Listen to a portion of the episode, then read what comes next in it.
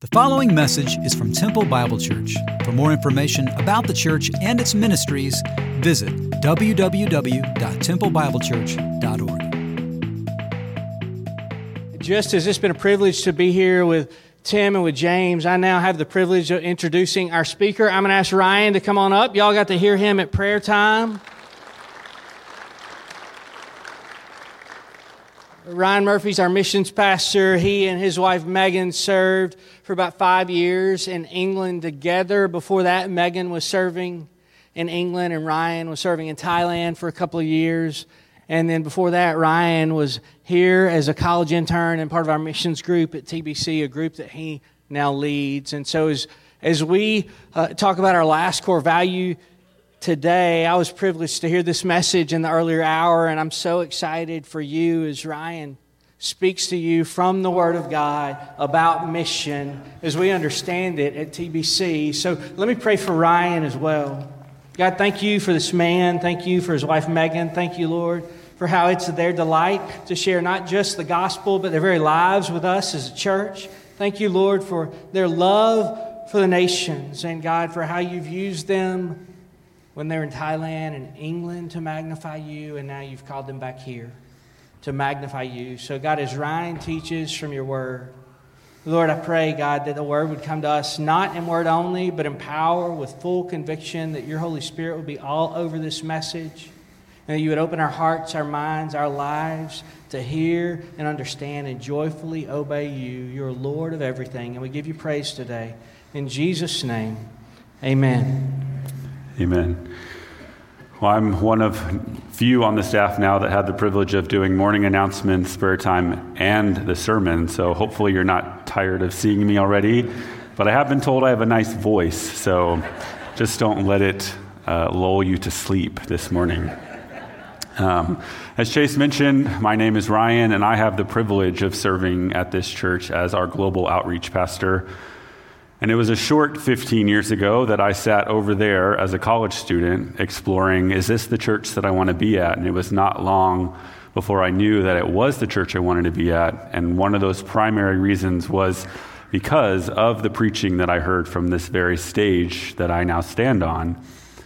And so this, this is a big responsibility, and it's a really cool thing for me in my career. This, this feels like the pinnacle and so I'm really hoping that I don't fumble it like the Dallas Cowboys did last weekend. and I was really hoping that I was going to get to say after that joke, like, go Texans, but alas, they too fumbled the ball. Um, now, I'm, I'm really not much of a sports guy, so I'll be up front. That was my one sports analogy uh, this morning. I was in the marching band back in high school. So, um, yeah, last hour we got more cheers than that. So, there's a few less marching band alum in the room. Um, anyways, we have spent the last couple weeks looking at our core values. Two weeks ago, Chase looked at our value of surrender. Last week, Dave, our value of community. And this week, I'm excited that I get to share with you our value of mission. This uh, church has provided for me a foundation of what it means to be missional and God's heart for the world. And it's a fundamental reason that my family and I have chosen to be a part of this church. And it's, it's the reason I am honored to serve in the role that I do. I want to begin this morning um, with a quote that I recently read um, by a well known missionary named William Carey. He says this It is the duty of those who are entrusted with the gospel to endeavor to make it known among all nations. I'm going to read that again. It is the duty of those who are entrusted with the gospel to endeavor to make it known among all nations.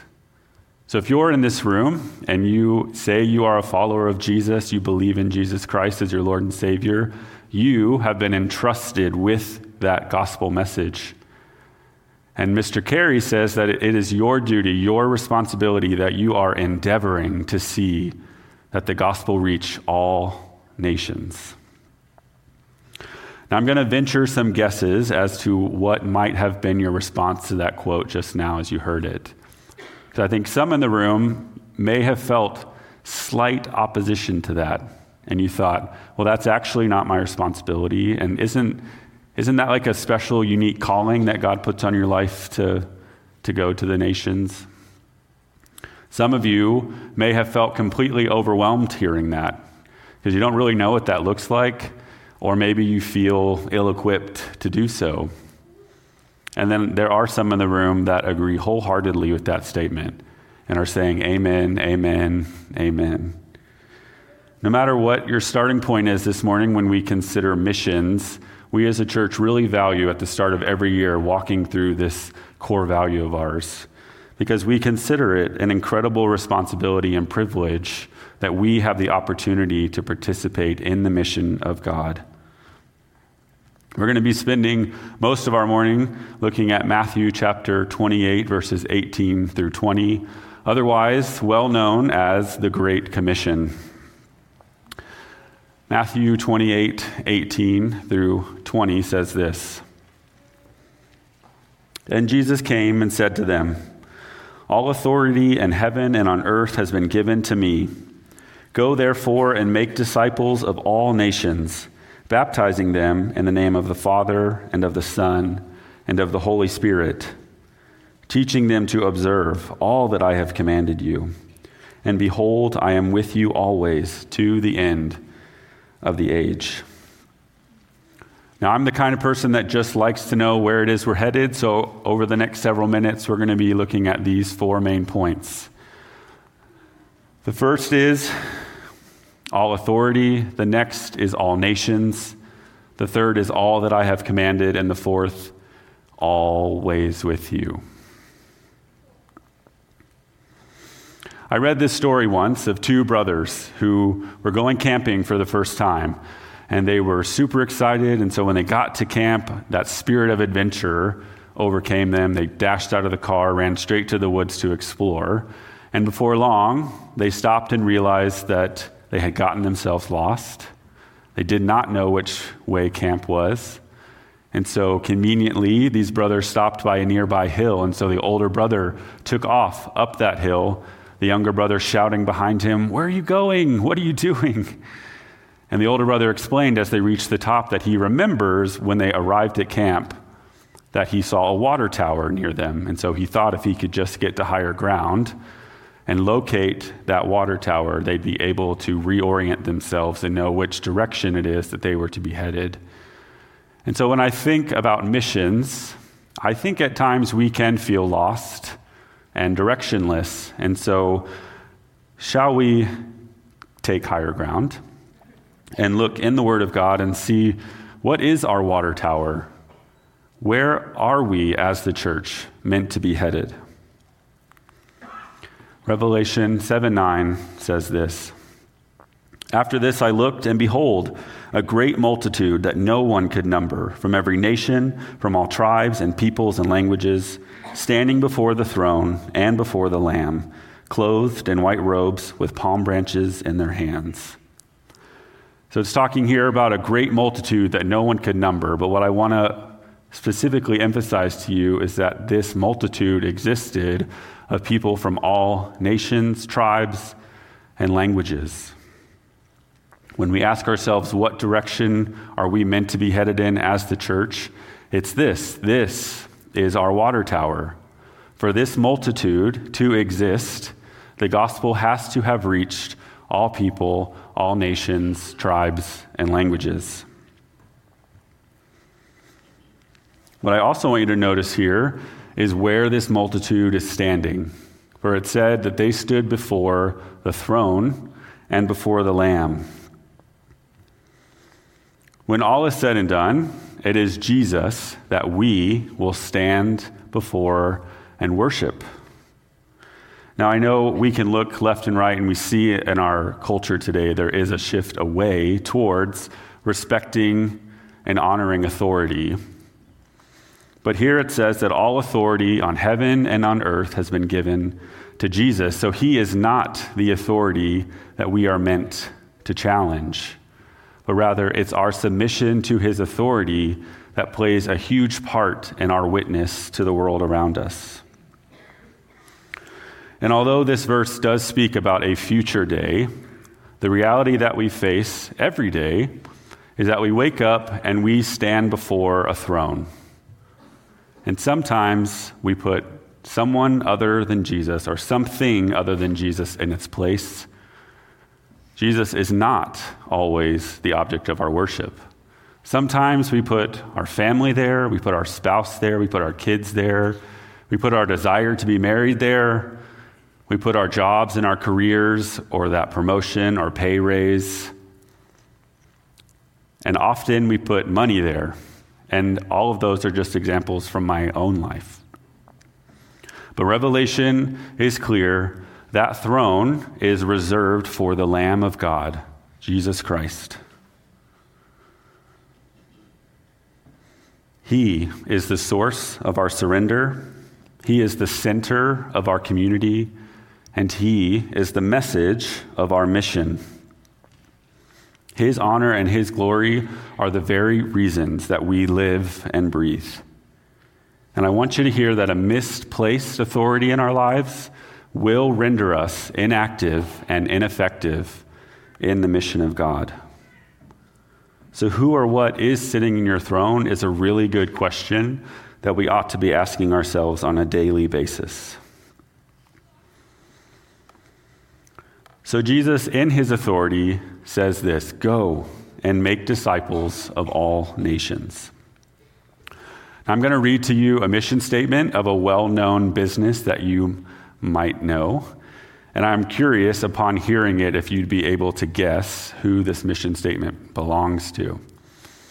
It says this They desire to and they strive to be America's best quick service restaurant at winning and keeping customers. Oh, I heard it. That mission statement belongs to our beloved Chick fil A.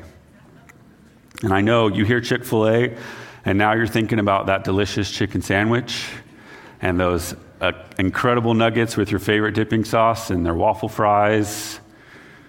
But the sad reality is that it's Sunday and you can't go there for lunch today. You have to go tomorrow. But I bring up the business that really shouldn't be brought up on a Sunday because I believe that they are doing a really, really good job at fulfilling their mission. And I know this personally because this time last year, I was employed by that incredible company. And in my time there, this mission permeates everything that they do there. Everything they do is with you, the customer, in mind. And I know they've won you as a customer because it wasn't many times of the day that there wasn't a long line in that drive through. And even when you go to a Chick fil A and there is a long line, it never deters you from choosing something different. You get in that line because you know you're going to get through it really quickly. You're going to be greeted by an employee who cares for you and shows you a smile, and then they're going to serve you that delicious food every single time. And so, what about the church? If our mission is all, all nations, all, uh, all nations, all tribes, languages, and people, how are we as the church doing in the mission? It's important to note here that when we're talking about the word nation, it's best uh, translated into every ethne or people group. And so don't think so much about the geopolitical nations that we know in our world today, but rather think of a distinct people, a group of people that share a common language or a common culture. So, in our 8 billion world population, there exist um, 17,000 people groups. That's a lot of people groups, 17,000 of them. And of that 17,000, 7,250 of them are considered to be unreached which totals to be about 3 billion people in our world. Now, the term unreached simply means that these people have little to no access to the gospel, which means that there isn't a church or a single believer among them to share the good news of Jesus Christ with them. 3 billion people. Most of these people live within what's called the 1040 window, so the 10 and the 40 refer to the lines of latitude, and they create that box there, which includes parts of northern Africa, the Middle East, India, and Southeast Asia. So, 3 billion people in our world are unreached. So, what has been the response of the church of this incredible need? Well, 1.7% of money that is given to the church by the church for overseas work, 1.7% of that is currently going to the unreached places of our world, which means that 99% of money given for overseas mission by the church is going to reached areas of our world. And of the people who say yes to going overseas and serving God in another place, 2.7% of those people are going to the unreached, which means 98% are going to the reached areas of our world. Now, I want you to hear that um, there is a disparity going on. And although we need those people in reached areas of the world for the work of the church needs to be sustained, there is a disparity going on. And the reality that we face as the church is that the majority of our resources, people and money, just aren't going to the mission, all people, all nations, all tribes and languages. And I had to highlight for you this morning that need because it's urgent. I mean, do you feel the weight of that? Three billion people in our world today remain in darkness. And I'm talking like dark, dark. Like there isn't a single light around them to provide any kind of light around them. They are in total darkness. And we as the church have the responsibility to respond to that need very urgently. And a simple way that we can respond to that is through prayer, to pray for the unreached people of our world. Luke 10:2 says that we are to pray to the Lord of the harvest to send more workers to the field for the the harvest is plentiful but the laborers are few. The last few weeks, as we've done our core value study, we have extended an invitation to you that on the following Monday, you would consider praying and fasting with us as a church around the core value that we just studied. And so, my invitation to you again is that tomorrow you would consider praying and fasting, and that your prayer time would be focused on the unreached people of our world. That God would send laborers into that plentiful harvest and that we would see that number diminish very, very quickly. But would you also consider adding that into a regular rhythm of your life that you would regularly pray for the unreached people of our world? And I know that feels heavy, so I want to encourage you because TBC is working towards this. This church has historically been and continues to be an incredibly generous church. You may have heard at some point that 20% of every dollar that's given within our body is going to overseas missions. And from that generosity, we have been able to send and support numerous missionaries. Currently, we're supporting about 40 units, so either singles or individuals, or singles and families. And they're working among 22 different nations some of which are in that 1040 window. So TBC deeply cares about the gospel spreading to the corners of the earth.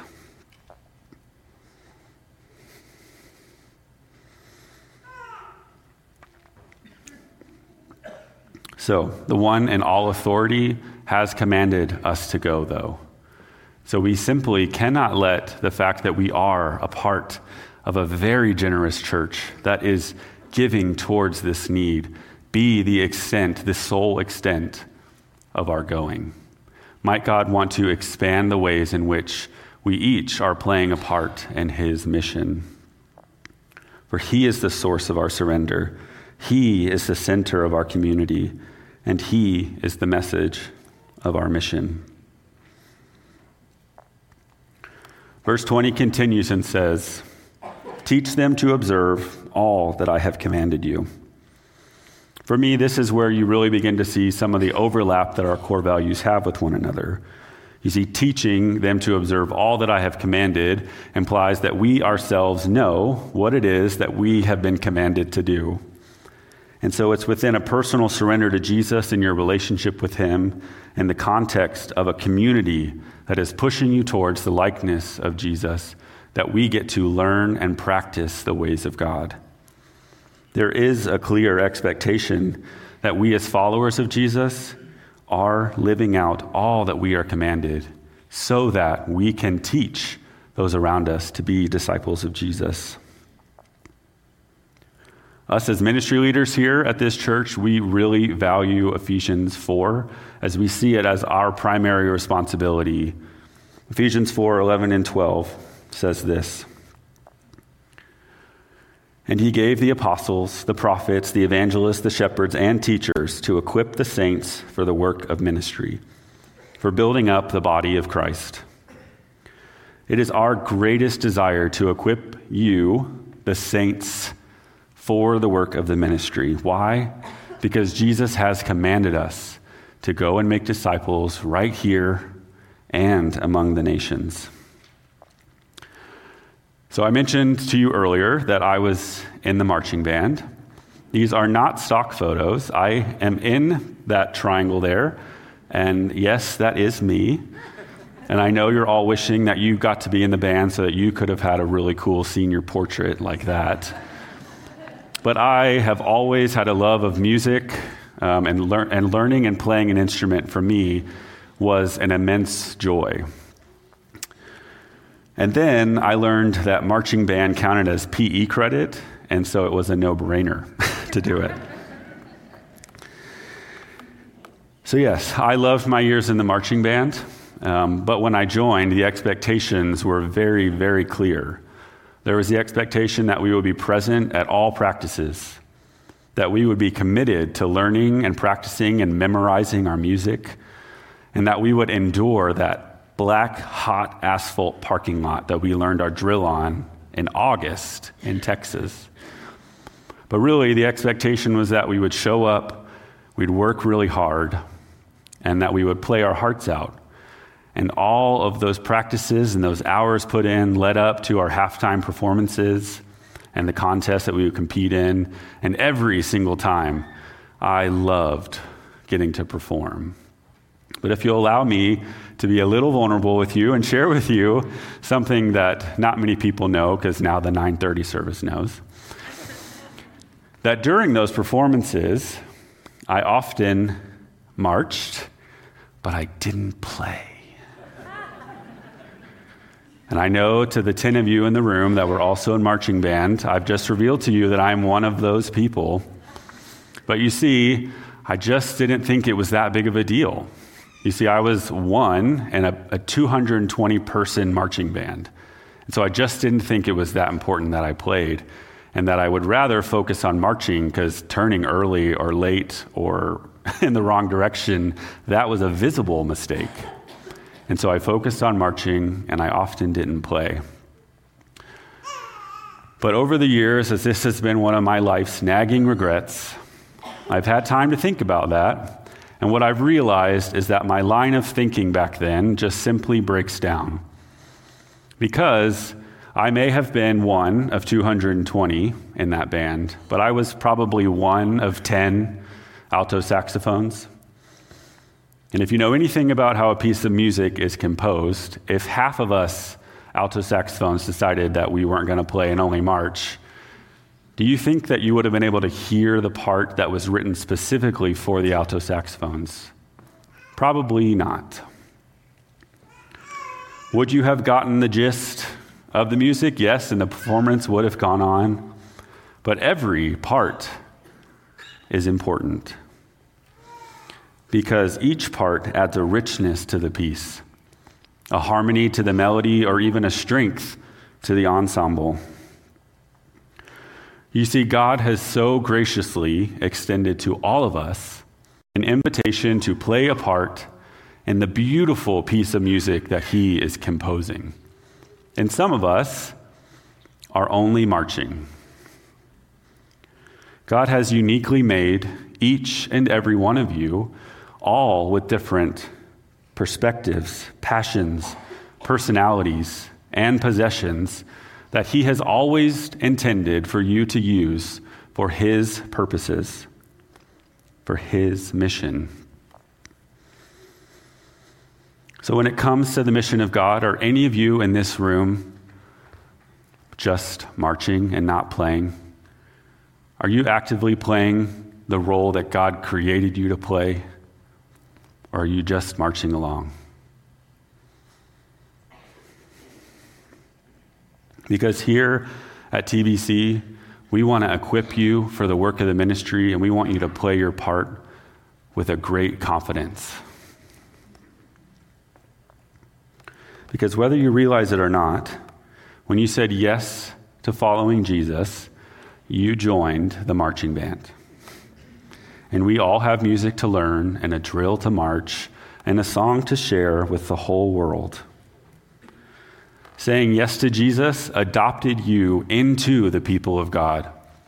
And the people of God have been chosen to be a light in the world. We are a people for his possession. So, are you serving somewhere? Maybe as a greeter, or on the hospitality team, or in Launchpad or Overflow? Do you always leave a seat open at your small group for that person who is desperately looking for a place to belong and connect? Or are you aware of what's going on in our community? Are you serving faithfully in organizations that we partner with as a church? And do you pray for the nations? Are you praying for the lost? Are you praying for our goers that have gone overseas? Are you praying for them? All authority has been given to Jesus, and he has commissioned all of us to go and make disciples of all nations, baptizing them, teaching them to observe all that he has commanded. He is the source of our surrender, the center of our community, and the message of our mission. And I understand aspects, or maybe all of that, feels incredibly overwhelming. But for me, that is the beauty of this last verse. He says, And behold, I am with you always to the end of the age. Isn't Jesus kind? He's tasked us with a mission that at times feels impossible, Yet he's promised that he is with us. He is right there in the trenches, in the thick of it, with us. Have no fear, Jesus is here. He is the very reason that we can go because he goes with us. So, how is this possible? Well, it's through the promise of the Holy Spirit that we've been given. For when we put our true faith in Christ, Scripture says that in that moment, the Holy Spirit comes to live inside us. You see, God loves each of us so much that He sent His Son to bear on His shoulders our punishment. And so, not only has God provided a way for us to be reconciled to Him through the sacrifice of His Son, He's also promised us that He is with us to the end of the age. In John 14, Jesus says this And I will ask the Father, and he will give you another advocate to help you and be with you forever, the Spirit of truth. The world cannot accept him because it neither sees him nor knows him, but you know him, for he lives with you and will be in you. So if you're in this room this morning and you know Jesus Christ as your Lord and Savior, then hear this incredible reminder that the Spirit of truth lives in you. And so the invitation is to go boldly, then, clinging to that promise that He is with you till the end of the age. I also think that Jesus says these words because He is fully aware of all that we will endure as we endeavor to make, God, uh, make disciples of all nations. You see, the reality that we face is that when we say yes to Jesus and actively join him in his mission, is that we declare war against the enemy, against our adversary. The adversary that would love nothing more than to see those three billion people in our world remain in darkness. The adversary that would love nothing more to see you put something else or someone else on that throne that belongs solely to Jesus. Or the, adv- uh, the adversary that wants to see you be ineffective, not participating in the mission of God. So, can we declare this morning that we are not going to let that happen? We are going to be a people that are sacrificially living, choosing daily to pick up our cross, die to ourselves for the sake of the gospel. It's a new year, so my wife and I are trying to get better rhythms again, and so we have started doing a morning devotional with our kids. And last week we were reading one, and it just felt like this really fits here as we end our time together. It said this Expect surprises. When you live your life with Jesus, no day will ever be boring or predictable. Don't take the easiest path. Don't just get through the day, live it. Be willing to follow Jesus wherever he leads, even when his way seems scary. The safest place to be is by his side. His way isn't the easiest, his way will be hard, but it is not a mission impossible. May we be a church that sees and responds to the daily opportunities God is putting before us to love our neighbor and love the nations.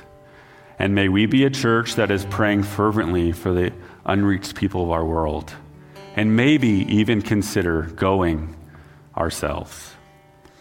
And may we be a church that is choosing community, that we be unified in Christ as the surrendered people of God, clinging to the promise that He is with us till the end of the age. Will you pray with me? Lord, you are good and worthy of our praise.